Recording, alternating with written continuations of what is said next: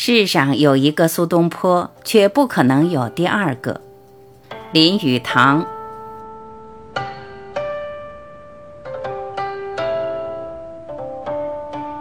我写苏东坡的传记没有别的理由，只是想写罢了。多年来，我脑中一直存着为他写传的念头。一九三六年，我携家赴美。身边除了一套精选精刊的国学基本丛书，还带了几本苏东坡所作或者和他有关的古刊善本书，把空闲的考虑都置之度外。那时候我就希望能写一本书来介绍他，或者将他的一部分诗词文章译成英文。就算做不到，我也希望出国期间他能陪在我身边。书架上列着一位有魅力、有创意、有正义感、旷达任性、独具拙见的人士所写的作品，真是灵魂的一大补剂。现在我能动笔写这本书，我觉得很快乐，单单这个理由就足够了。鲜明的个性永远是一个谜，世上有一个苏东坡，却不可能有第二个。个性的定义只能满足下定义的专家。由一个多才多艺、多彩多姿人物的生平和性格中挑出一组读者喜欢的特性，这倒不难。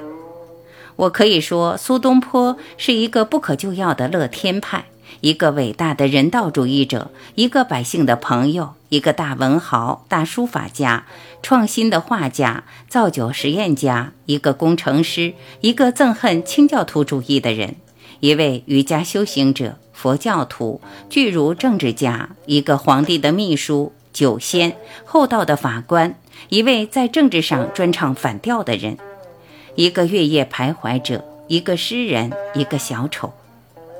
但是这还不足以道出苏东坡的全部。一提到苏东坡，中国人总是亲切而温暖的会心一笑。这个结论也许最能表现他的特质。苏东坡比中国其他的诗人更具有多面性天才的丰富感、变化感和幽默感，智能优异，心灵却像天真的小孩儿。这种混合等于耶稣所谓“蛇的智慧加上鸽子的温文”。不可否认的，这种混合十分罕见，世上只有少数人两者兼具。这里就有一位。终其一生，他对自己完全自然，完全忠实。他天生不善于政治的狡辩和算计。他即兴的诗文或者批评某一件不合意识的作品，都是心灵自然的流露，全凭本能、鲁莽冲动。正像他所谓的“春鸟秋虫声”，也可以比为“原因鹤唳本无意，不知下有行人行”。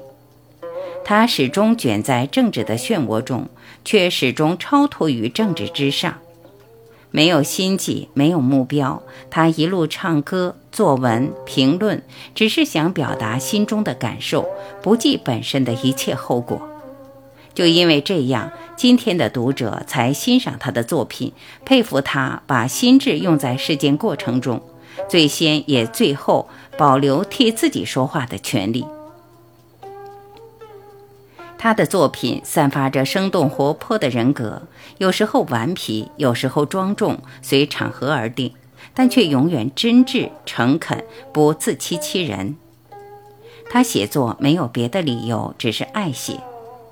今天我们欣赏他的著作，也没有别的理由，是因为他写得好美、好丰富，又发自他天真无邪的心灵。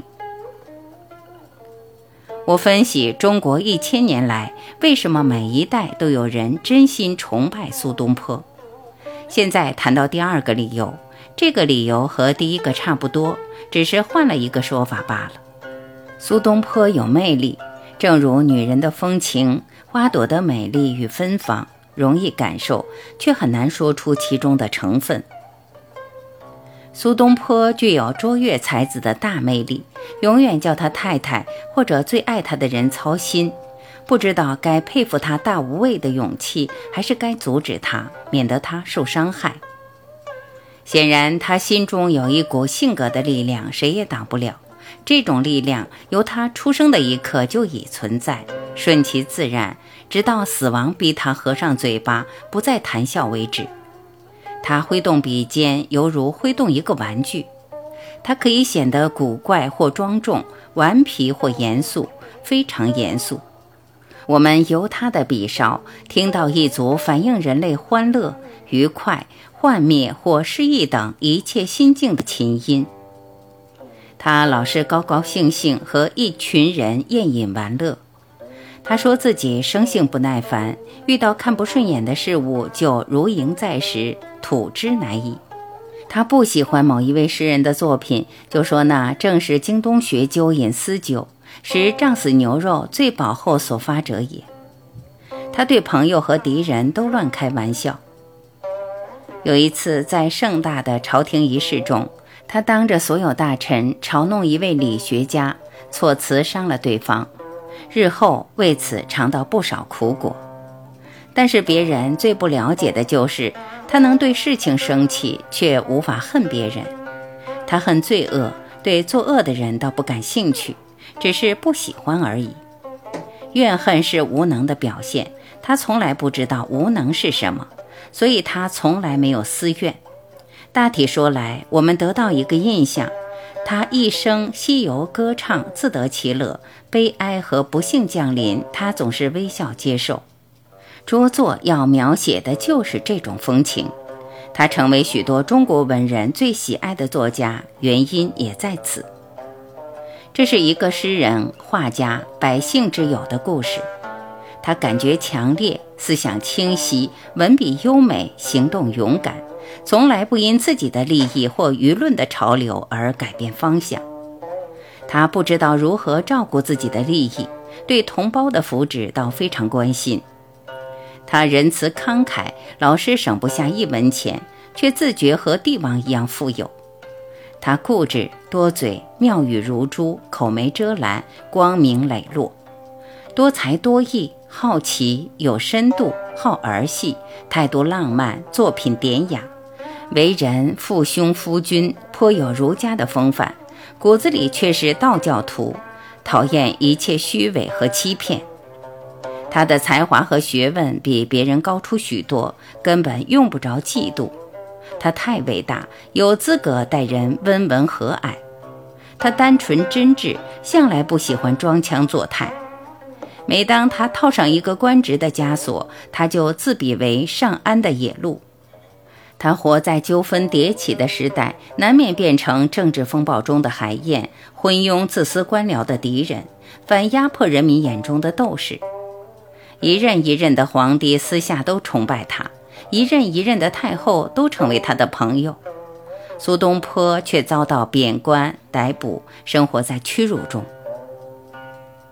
苏东坡最佳的名言，也是他对自己最好的形容，就是他向弟弟子由所说的话：“吾上可陪玉皇大帝，下可以陪悲田院乞儿，眼前见天下无一个不好人。”难怪他快快活活、无忧无惧，像旋风般活过一辈子。苏东坡的故事基本上就是一个心灵的故事。他在玄学方面是佛教徒，知道生命是另一样东西暂时的表达，是短暂躯壳中所藏的永恒的灵魂。但是他不能接受生命是负担和不幸的理论，不见得。至少他自己欣赏生命的每一时刻。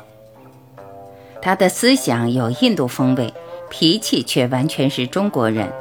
由佛家灭绝生命的信仰、儒家生活的哲学和道家简化生命的信念，他心灵和感觉的干锅融出了一种新的合金。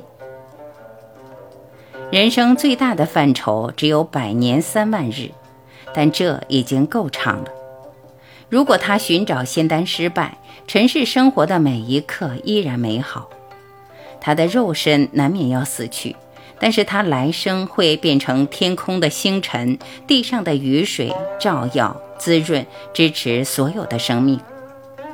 在这个大生命中，他只是不朽生机暂时显现的一粒小分子。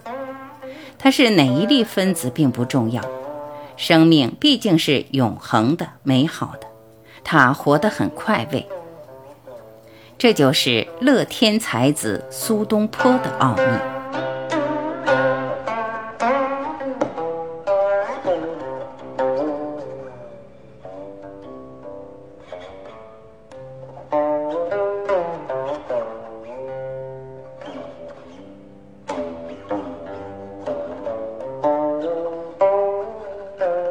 感谢聆听，我是晚琪，再会。